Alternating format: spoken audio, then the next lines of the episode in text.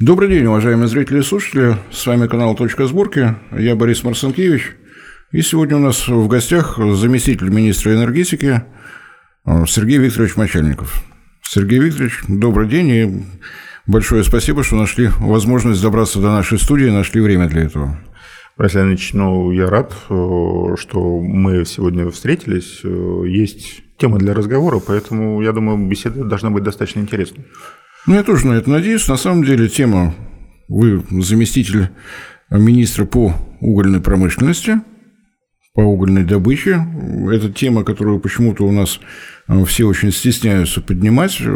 Такая борьба за экологию идет, что уже просто сил никаких нет, хотя уголь успешно доказал, что он является топливом 19 века, 20 21 да, я думаю, что и в 22 идет. Хотя многие международные агентства, Всемирный банк, Международное энергетическое агентство раз за разом выпускают прогнозы, которые рассказывают о падении объемов добычи угля, спроса на 25%, на 40% и так далее, и так далее к 1940 году. Как вы думаете, это вообще связь с реальностью вот такие прогнозы имеют? Статистика показывает прямо противоположное. Э, ну, вопрос, конечно, интересный. Э, мы э, некоторый период назад, соответственно, провели такую работу. Взяли основные прогнозы, ну, там, МЭ, BP, вот, ну, в своей части мы, чтобы только занялись углем, и, соответственно, посмотрели всю эту историю, проанализировали за последние более чем 15 лет. А, скажем так, ни одного попадания даже в пределах погрешности 25%. То есть э, те сроки, которые сегодня наступили, мы все это дело посмотрели, ни одного и близко нет. А, причин несколько. Первое, это все-таки прогноз, э, он базируется на тех допущениях, которые в то, того года э, и тех предпосылок, которые складываются в год его прогнозирования. А второе, то, что будет происходить завтра, уже слабо продается прогнозированию, поэтому нужно там, пользоваться какими-то другими, наверное, подходами, а не вот сиюминутными и в основном э, мотивированными, скажем так, э, в тот период э, задачами, да, там, зеленые технологии, там а, климатическое еще что-то. Ой, их, их много всяких разных, да, это можно посмотреть, там вот у нас там есть там Киотский протокол, Парижский протокол, вот в эти годы как. А потом они же прогнозы еще там, потом есть там красивые там net zero, а есть там а, черный там текущий там и так далее и тому подобное. Ни один рядом не попал. Вот. Но основная задача-то это же не борьба с углем, а это борьба с углеродом в атмосфере. Да, вот эта задача должна быть. А уголь здесь просто оказался как, наверное, один из э, тех э, самых старых энергоносителей, которые мы там пару тысяч лет пользуем, э, да, там, и неизвестно, когда будем отказываться. А все, что касается там ближайшего там 40 ну, до 35 года теперь уже все эксперты, э, если раньше они перешептывались, то теперь говорят, что до 35 мы минимум сохраним, и, возможно, там э, и продолжим подрастать. Э, да, потому что энергетическую бедность ее нужно сначала победить, а после этого заняться уже там экологией. К тому же технологии, которые позволяют уголь сделать чистым, ну, им больше, чем три десятка лет – а, да, там это и технологии сжигания, и технологии улавливания. Да, а, новое поколение фильтров освежаются каждый год, по-моему. И вот те электростанции, которые строят в Китае, вот туда можно на экскурсии ездить. Был, Настолько интересно. Красота, прямо молодцы, но они занимаются всем. От а, подбора топлива, в зависимости от того, какую нагрузку нужно нести, они занимаются тем, что блендируют разные марки углей для того, чтобы добиться необходимой калорийности, ну и остальных параметров, которые негативно влияют на работу станции. И, э, соответственно, дальше на выходе это ну, сам процесс э, сжигания, который контролируется, и э, достаточно серьезная система улавливания. Mm-hmm. Вот, они с гордостью сказали вот на станции, на которой я был, он говорит, у нас выбросы ноль.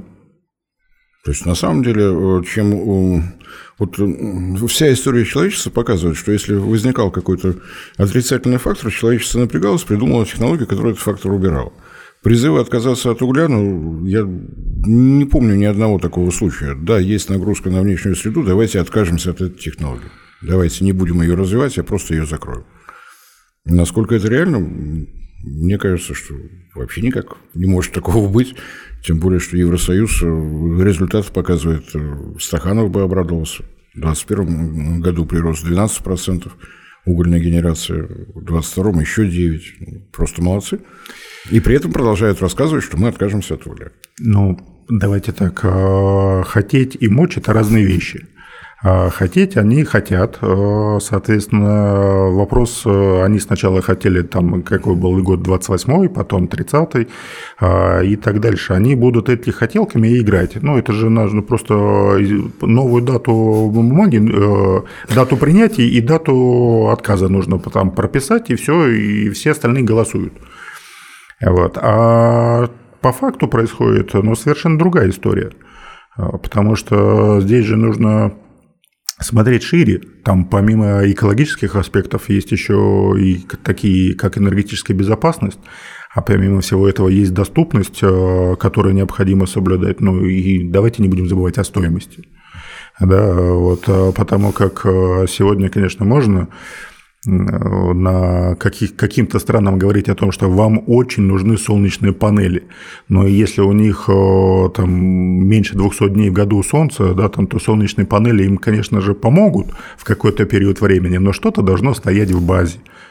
Угольная генерация, газовая генерация, там, э, не знаю, там гидрогенерация. То есть э, эта вещь, она не делается из одной, она должна быть комбинация.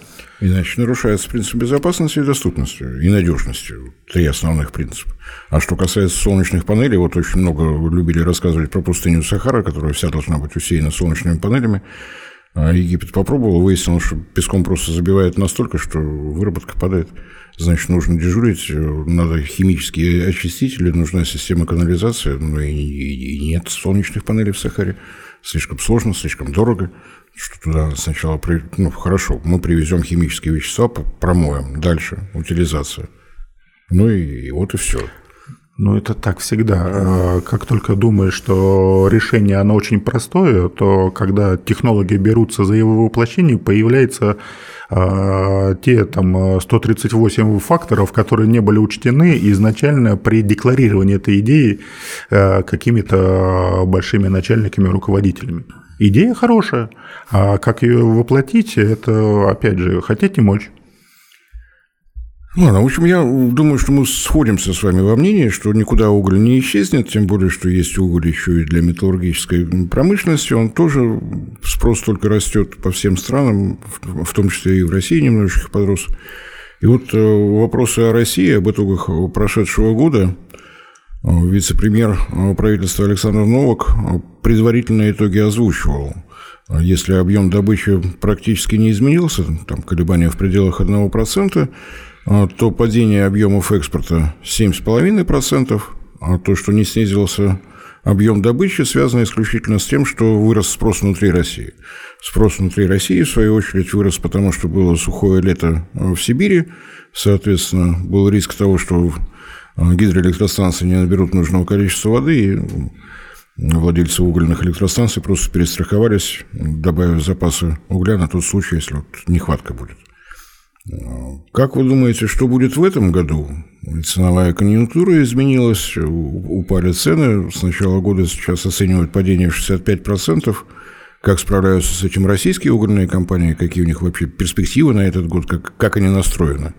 Все ли у них в порядке? Вопрос интересный. Александр Тинович э, эту цифру озвучивал в начале года. Вы правильно сказали, она предварительная. Э, подошедшие данные Росстата нам декларируют о том, что падение экспорта составило там тоже в районе 1%, то есть мы все равно больше, чем 220 миллионов отправили на экспорт. Это, я считаю, отличным результатом, учитывая, что с 10 августа у нас эмбарго, да, что происходит на восточном полигоне, мы знаем, потому что все поехали на восток. А, хотя угольная промышленность э, с 2012 года говорит, э, Восток – это там наше будущее, там восходит солнце, там наши потребители. Но нам никто не верил буквально вот до прошлого года. А, ценовая конъюнктура вещь такая, это как вот в предыдущем вопросе, да, как спрогнозировать, сколько будет стоить э, товар через 5 лет, да, вот у нас за последние 4 года там угольная энергет... цена на энергетический уголь колебалась от 40 до 400 mm-hmm. э, в Европе, да, то есть такого спреда, ну, наверное, не было ни у кого из энергоносителей, э, Хотя нет, газ. Газ, газ. там все рекорды побил, какие только мог. Ну, мы то мы уступаем первенство газу, а они молодцы, они еще лучше поработали. Но, тем не менее, разница, конечно, огромная. Вот, и нынешний там, откат э, к средним ценам, мы там видим там, Восток-Запад э, и цены в Европе. Э, и здесь, если там нынешние уровни продержатся до конца года, то это будет влиять э, существенно со знаком минус на угольную промышленность. А если же мы это как бы это э, падение закончится с наступлением осенне-зимнего периода и подготовкой к отопительному сезону, то, соответственно, я думаю, угольщики вздохнут с облегчением. Потому как, опять же, возвращаясь к эмбарго, Европа закрыла потребления для российского угля, и, соответственно, учитывая, что у нас погрузка угля на экспорт на северо-западном и южном направлении ну, практически не падает, а весь уголь едет в новые рынки, а это плечи увеличения поставки в два и больше раза. Соответственно, все это ложится как раз на плечи угольщиков. Ну, я думаю, дело не только в зимнем отопительном сезоне. В Азии сейчас немножечко замерли и ждут, что будет летом. Потому что если будет э, жара, многие синоптики предсказывают, то это спрос на кондиционирование воздуха. И тут, э, судя по темпам, э, с каким, с каким идет Китай на импорт, похоже, они подозревают, что будет жарко. Что, на самом деле, еще большой вопрос, когда уголь расходуется в больших количествах, во время жары или во время холодов.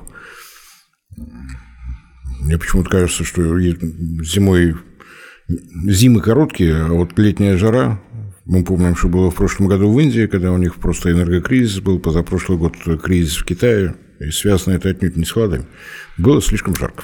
Это да, это, я здесь с вами согласен. А, такая тенденция тоже наблюдается, там, особенно в последнее время, потому что благосостояние а, стран растет, соответственно, больше народу могут э, и желают э, работать и жить в более прохладных э, помещениях, поэтому, соответственно, энергопотребление, летние пики их увеличиваются. И их тоже нужно обеспечивать электрической энергией. Ну, в прошлом году самую большую тревожность показывала Кемеровская область, Кузбасс. Они говорили, что мы не справляемся, у них действительно упал объем отгрузок. Выправятся они в этом году? Что, что говорят коллеги из э, российской железной дороги? Как восточный полигон? Готов ли? К тому, что ну, угольщики будут просить наращивать и наращивать. Ну, мы просили э, и будем просить наращивать, э, да, э, мы этого не скрываем, но в связи с тем, что восточный полигон, он как бы имеет свои границы, свои пределы, российские железные дороги э, активно его расширяют, э, темпы они набрали очень серьезные вот, по расширению, но товара, который заявляется на экспорт на восток, конечно же, сильно увеличилось и э, тарифные, не тарифные, как это правильно, очередность предъявления грузов э, здесь не в пользу угля, несмотря на то, что он до сих пор остается самым массовым грузом на сети железных дорог. Но, тем не менее, есть товары, которые имеют приоритет перед углем, а вот, и, соответственно, нужно удовлетворять э, максимум для экономики России. К сожалению, Кузбассу в этом году достанется мы надеемся больше, чем в прошлом. В прошлом было совсем уже плохо, там, там в районе там, 48 миллионов э, тонн, да, там при плане должно было быть. 60. 61, 63. 63. 63, да. Поэтому мы надеемся, Кузбасс в этом году а, получит свои там 53-55. Э, в прошлом году, в ноябре месяце, правительством в лице Андрея Ильича Белоусова было принято решение был сверстан индикативный план погрузки угля на восток со всех угледобывающих регионов. А помимо индикативного был гарантированный объем, который есть э, у Кузбасса, Хакасии, Республики э, Бурятия, Тыва. Ну, Саха-Якутии там С, тоже объемы Сах... растут и растут. Да, ну Саха-Якутия, она восточная, находится Кузбасс. Ну, плечо короче, да. Плечо короче, да, и узкие места, это как раз э, выходы из Кузбасса, там, и, соответственно, там возле Байкала, у них в меньшей степени, они стоят на БАМе, БАМ тоже развивается, вот, поэтому надежда есть, она у нас еще теплится. Ну, из тех цифр, которые э, Министерство энергетики официально озвучивало, что объем э, добычи не упадет, объем экспорта тоже не упадет. В пределах статистической погрешности. А, мы работаем есть, с оптимизмом. Да, мы смотрим с оптимизмом. Да, понятно, трудности у всех есть, э, да, там у, у, у каждого свои, да, там, но там, в этом отношении мы с нефтяниками схожи. А, очень, э, поэтому есть ограничения внутри страны логистические, есть э, набор внешних факторов, э, но там четвертый квартал прошлого года, да и первое этого показывает, что многие вопросы были решены. Поэтому мы надеемся и видим то, что у нас и добычу нам удастся сохранить, и по экспорту мы, у нас не будет снижения мы рассчитываем на этот же результат там, в районе там, 220 миллионов, ну, плюс-минус ну, небольшой. Тут о внешних партнерах можно долго рассказывать. Значительно выросли поставки в Китай, и за первый квартал 20% импорта китайского – это российский уголь, и неожиданно вырос спрос в Турции. Там в прошлом году была открыта в первую очередь крупная угольная электростанция, туда немножечко пошло, может быть, Кузбассу полегче станет на юг неожиданно новое направление. Но я думаю, что пока надо рано загадывать. Посмотрим, как пройдет лето. Будет жара в Азии, будут одни показатели. Ну, здесь я могу сказать, что спрос на уголь э, существенно превышает наши возможности по доставке его до клиентов. Вот. Э, мы обладаем широчайшей палитрой, э, мы можем представлять э, металлургии, технологиям, цементникам, литейщикам, энергетикам, фармацевтам, сельхозпроизводителям, из которых из него делают свои удобрения. То есть это вся история, которая востребована на внешнем контуре и в странах. Понятно, что основа, конечно, это же энергетические и металлургические угли, э, там, э, соответственно. Но, тем не менее, э, качество позволяет из нашего угля делать все. Ну, тем более, что и новые месторождения пошли в разработку. И вот, кстати, про новое месторождение. Программа развития угольной отрасли была принята до 2035 года, была принята в 2020 году. И такое впечатление, что с той поры прошло не то, что три года, 333 года изменилось ну, буквально все, и направление поставок, и объемы поставок, и новые компании пришли на российский рынок. Насколько рассказывают открытые источники, новая энергетическая стратегия ожидается а, в конце этого года. Вот пока такая информация. А разрабатывается ли а, под нее, как, как в развитии этой стратегии, программа развития угольной отрасли? Будут ли новинки?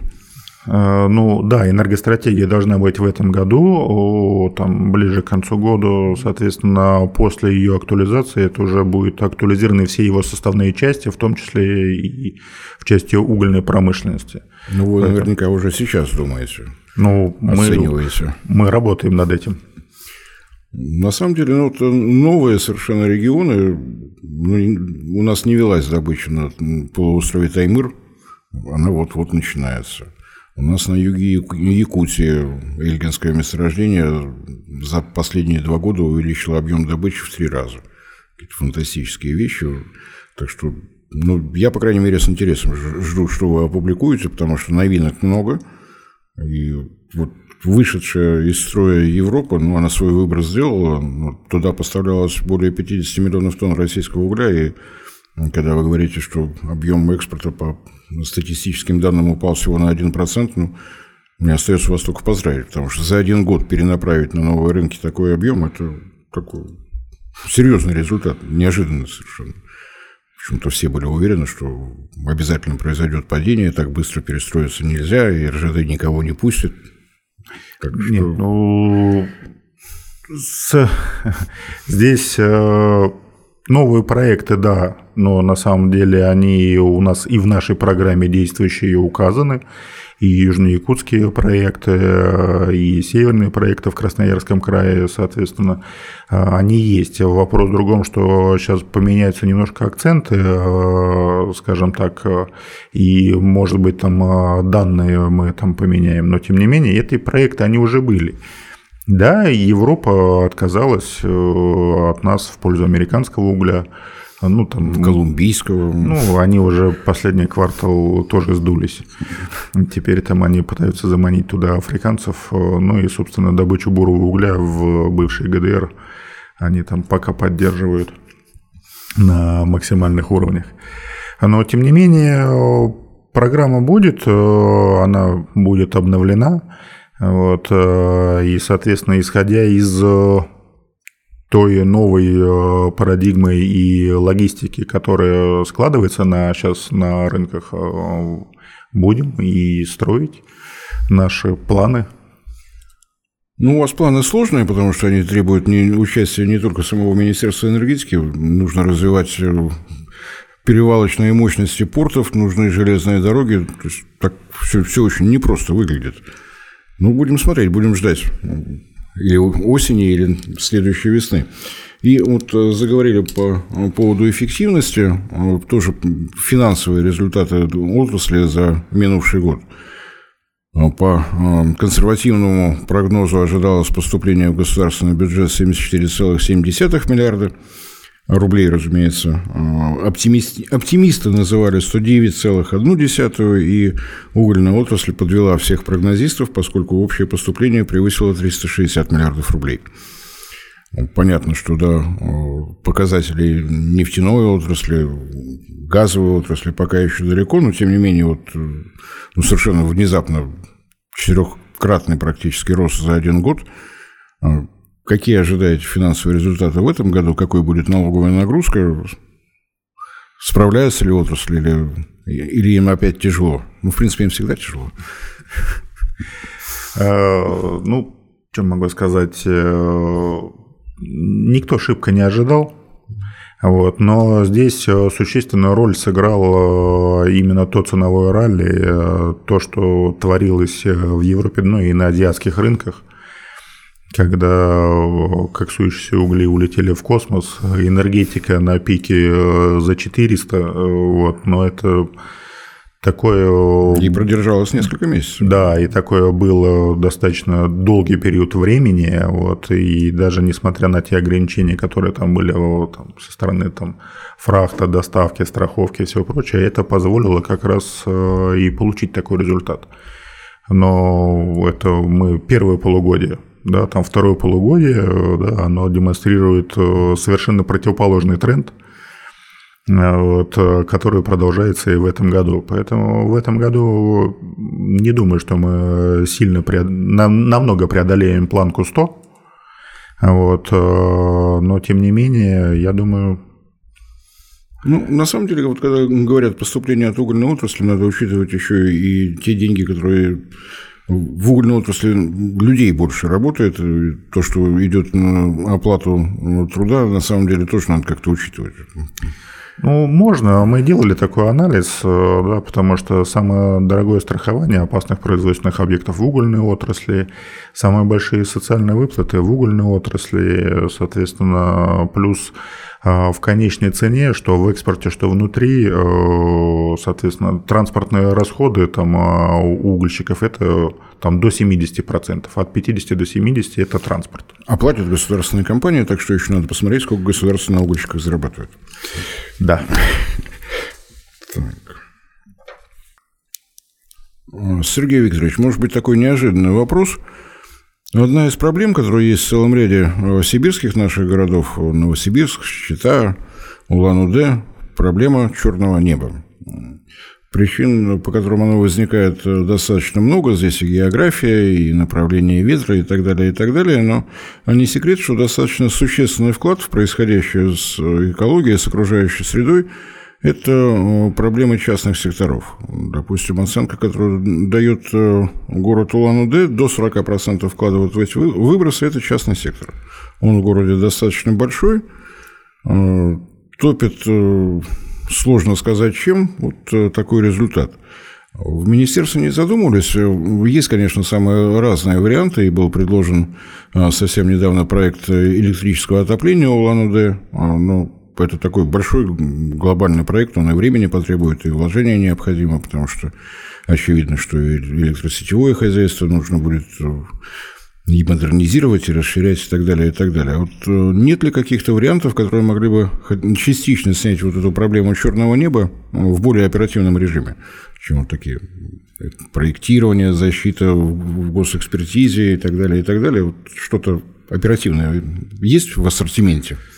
Давайте тогда сначала прям пройдемся. Как правило, в городах, то там, где есть отопление – не централизованное, а частное, оно вносит э, больший вклад, э, чем большая энергетика. Большая энергетика в основном располагается на отдалении, ну и плюсом э, наши контролирующие органы нормативкой заставляют их заниматься, скажем так, экологической частью и там фильтрами, и совершенствованием технологий, и всем ну, прочим. и проверять легче. Вот да. электростанция, вот один объект. И... Конечно, это сразу. Вот, с частным сектором а, чуть сложнее. Здесь вариантов несколько. Вот, а, причем ни один из вариантов на входе нельзя отбрасывать. Ну, там, нынче у нас идет это газификация, и нужно смотреть, э, там, куда где пройдет газ, в достаточном ли объеме, а, сколько средств будет вложено, что это в конце концов, а, что это будет стоить э, жителям. И в какие сроки все это может произойти? Да, здесь весь набор. То же самое, да, там а, предложение по электроотоплению. Здесь, соответственно, имеются ли мощности, которые потянут. А самое главное, вы уже сказали, да, это сетевой комплекс, которым нужно управлять и под возросшую нагрузку – а, электрокотлы это все-таки достаточно серьезная нагрузка будет э, для сетей. А, способны ли? Тем более при, такой, при таком климате у Улан-Удэ средняя температура января минус 41. То есть нагрузка там будет сумасшедшая совершенно. Да, и, соответственно, здесь э, требуется ревизия э, сетевого комплекса. А, ну и то, что там и у нас практикует Северо-Запад, это древесные пилеты, которые тоже имеют место быть. Э, это достаточно экологично. Вот вопрос, есть ли достаточно там у нас лесов, которые могут обеспечить Э, населения. Ну и э, возвращаясь уже к нашей началу темы, да, это все-таки э, уголь, но уголь с котлами, которые имеют автоматическую подачу, вот, и, соответственно, там, в зависимости от мощности поддув, который позволяет экономить до 30% топлива и до 50% снимать, снижать выбросы. А, поэтому здесь нужно смотреть экономику а, и исходя из того, что а в интереснее экономически, а, и б во времени, вот, соответственно, принимать уже решение прям по каждому объекту, по каждому городу нужно отдельно. Ну, каждый город индивидуальный, потому что если говорить о древесных пилетах, то для Красноярска это решение. Для Забайкалья, для Читы вряд ли ввиду отсутствия лесов в окрестностях. То есть здесь каждый город должен получать какой-то да? свой проект, свое решение. Но вот эти угольные автоматы, если мы говорим о частных домах, то, разумеется, вопрос упирается в стоимость такого удовольствия. Понятно, что каждый владелец частного дома будет только рад технике, которая позволяет мне заниматься подбрасыванием угля лопатой, и вечером похолодало, будем бросать. Понимаю, что новые автоматы, они позволяют программу задать, когда сколько нужно и так далее. Но сколько такое изделие может стоить? Ну, в зависимости от мощности, потому что наши российские производители, а их э, достаточное количество, они освоили очень широкую линейку.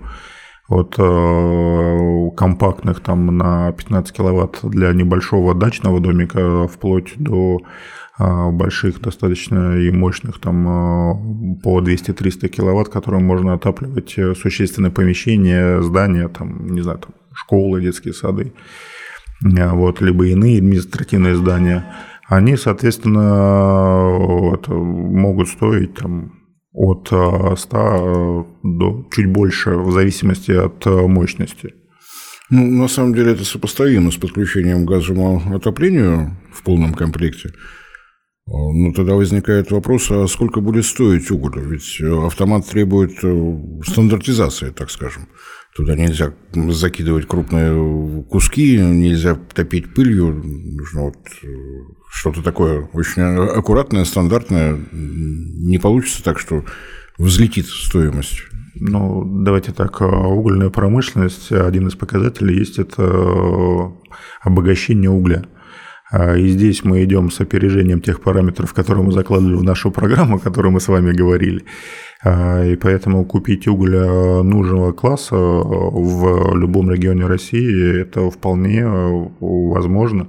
А учитывая, что если там другой класс потребляться не будет, то угольщики самостоятельно все это дело сделают и откалибруют.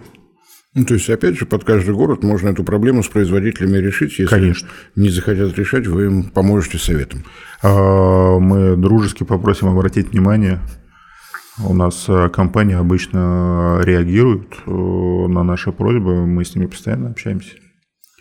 Мне кажется, очень интересное направление, неожиданное, потому что на самом деле, что из себя представляет Тулан-Удэ, достаточно внимательно присматривались, а действительно, в частном секторе топят, ну, сырым углем, какими-то непонятными дровами, отработкой масла и все что угодно. То есть там действительно большая проблема. Если вот э, таким образом подойти, может быть, действительно часть можно снять. Особенно если э, города смогут сформулировать какие-то серьезные заказы для производителей этого оборудования, есть шанс на то, что и цена немножечко вниз пойдет.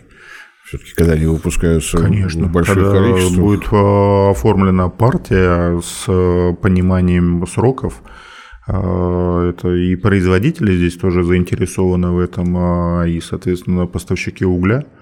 Они будут понимать, что у них там потребители вот он будет в, в этом стандарте, и, соответственно, под него, соответственно, для потребителей от там, целого города, там, района, да, необходимо будет э, готовить вот такие параметры, и, там, иначе уголь не потребишь.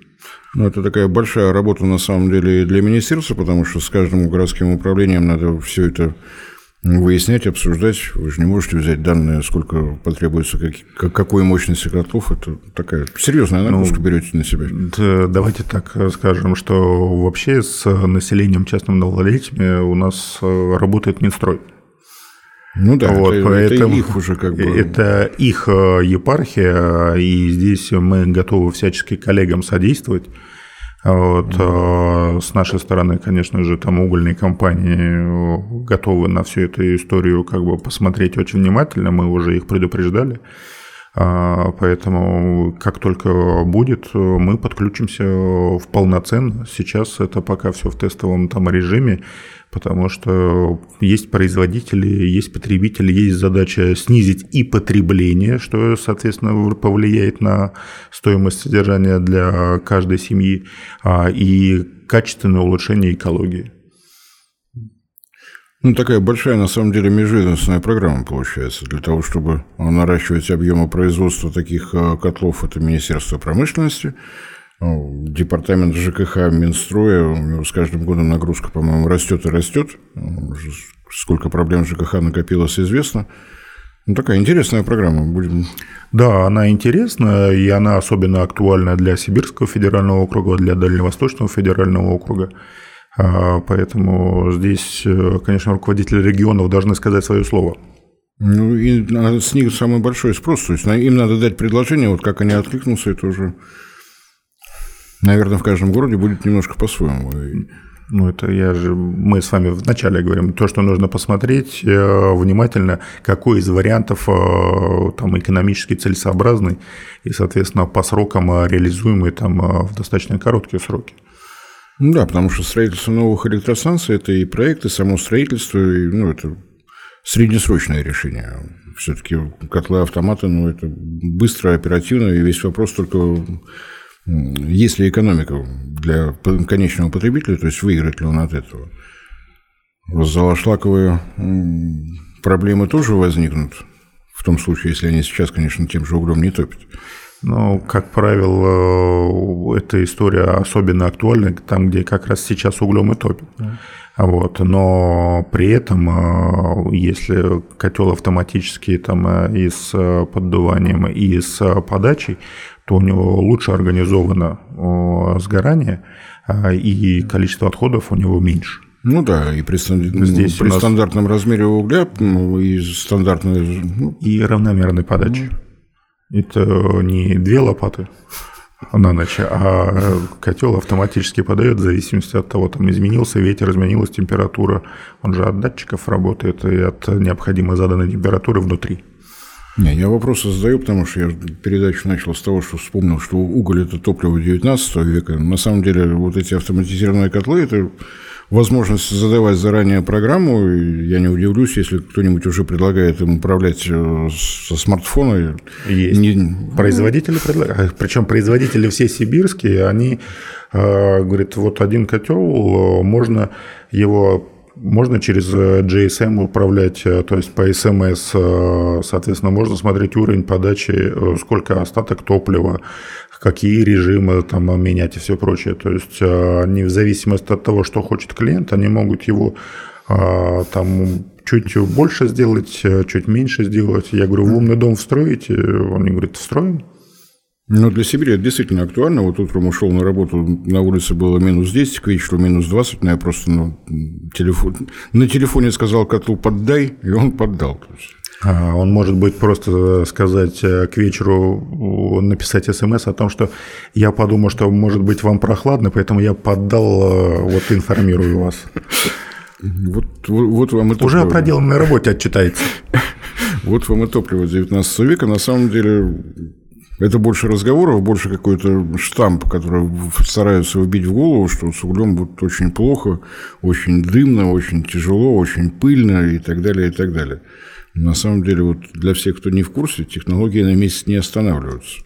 А уж в России тем более, в России от угля очень много разговоров про газификацию, но куда-то исчезнуть от необходимости иметь пиковые водогрейные котельные все равно вряд ли удастся.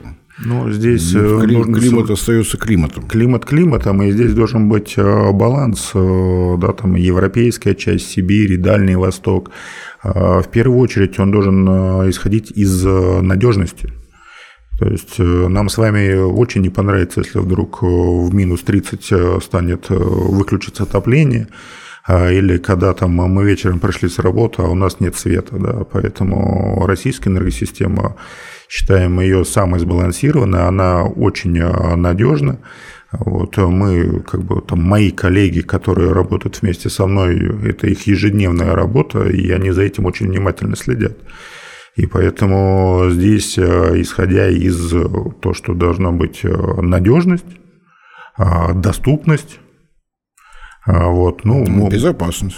А, там, там безопасность, потом уже там экологичность а, и так далее, эти все. Но надежность и доступность – это, ну, наверное, первые два правила, которые должны соблюдаться при проектировании и при работе этих систем. И это касается всего, от больших станций, это касается и сетей, это касается и тепла, и котельных, а, и угольных станций, и газовых, и гидростанций, и э, атомные наши станции, да, там, которые тоже мы строим, продлеваем, а, и в Российской Федерации, да, там и у нас есть а, и сетевое хозяйство, которое это, это же огромный комплекс, и он постоянно живет и развивается.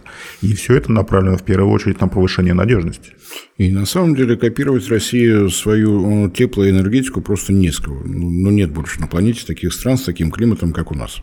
И с таким разнообразием, какое у нас есть. Вот э, мы разговариваем первый э, день лета у нас на дворе, я думаю, что удивляться тому, что неожиданно вырастет спрос на уголь летом в Краснодаре, вот не приходится. Будет жара, потребуются кондиционеры, будет гореть уголь. Никуда мы от этого не денемся. В том случае, даже если есть газификация, от резких изменений температуры окружающей среды мы не застрахованы. А газовая труба в диаметре прибавить не может. Но здесь... Поэтому надо страховаться, нужны вот да. те, те самые доп- дополнительные мощности, резервные, не самое дешевое удовольствие, но а что делать? Это как раз и есть э, часть э, той работы, которая делается о том, что должна быть обеспечена надежность, э, и любые пики к любым пикам, как там положительным, отрицательным, и сбоем энергосистема страны должна быть готова. Ну и на самом деле, когда говорят про устойчивое развитие, программа принята Организацией Объединенных Наций в 2015 году, цели 17. Пытаться выделить из них только экологию не получится, потому что э, даже если брать просто нумерацию этих целей, то цель номер пять – обеспечение надежной, недорогой энергии. И только на 14 месте что-то там про экологию. На самом деле про экологию можно говорить, когда человек чувствует себя комфортно. Если ему очень холодно или очень жарко, он не будет интересоваться экологией, ему не до этого. Вот когда дома все в порядке, свет горит, можно сесть за компьютер и написать, что я борец за экологию. Ну, это да. Но, но не раньше. Но не наоборот. Сергей Викторович, большое спасибо за то, что нашли время, заглянули. Мне кажется, разговор получился интересным, и очень надеюсь, что он не будет последним, потому что вопросов к угольщикам много, проекты интересные. Впереди лето, посмотрим, какие будут показатели у угольщиков во втором квартале. Очень надеюсь, что и вам было не скучно, и вы найдете время к нам заглянуть еще раз. Э, ну, приглашайте, обязательно заглянем. Угольная отрасль, она очень э, интересная и многогранная. Да, мы добываем в Арктике, мы добываем на юге в Ростове, добываем в Сибири, на Дальнем Востоке, э, на Чукотке, соответственно, на Сахалине. И везде своя специфика, поэтому Э, давайте встречаться, поговорим кажется, об угольной отрасли. Уголь незаслуженно забыт, про него надо разговаривать больше. Интересные проекты, интересная техника. Если кто-то видел, какая горная техника работает на шахтах, в разрезах, очень много интересных тем. О, а какая техника работает под землей? Это заслуживает прямо отдельного, отдельной встречи, потому что когда там технологически это очень э, серьезные э, машины, и которые способны производить там э, огромное количество работ. Ну, а наша, как вы сказали, технику там карьерную, да, когда смотришь, когда о, экскаватор грузит 5000 тонн в час. Ну да, когда ты видишь огромный беласт, там, не знаю, 150-тонник, и рядом экскаватор, который в три ковша его загружает, ну, становится очень интересно, тем более, что у угольной отрасли вообще что-то новое. Угольная отрасль выходит на Северный морской путь. Такого, по-моему, в истории России, ну, разве что на Шпицбергене, но по Севморпути не ходили, сразу к берегу, а теперь... Севморпуть расширяется, развивается, и угольная промышленность в тренде. Надо э, СМП, поэтому мы готовы. Большое спасибо за ваше внимание. Не забывайте делать репосты наших роликов в ваших сетях. Этим вы поможете развитию проекта. И обязательно подписывайтесь. Всем всего доброго.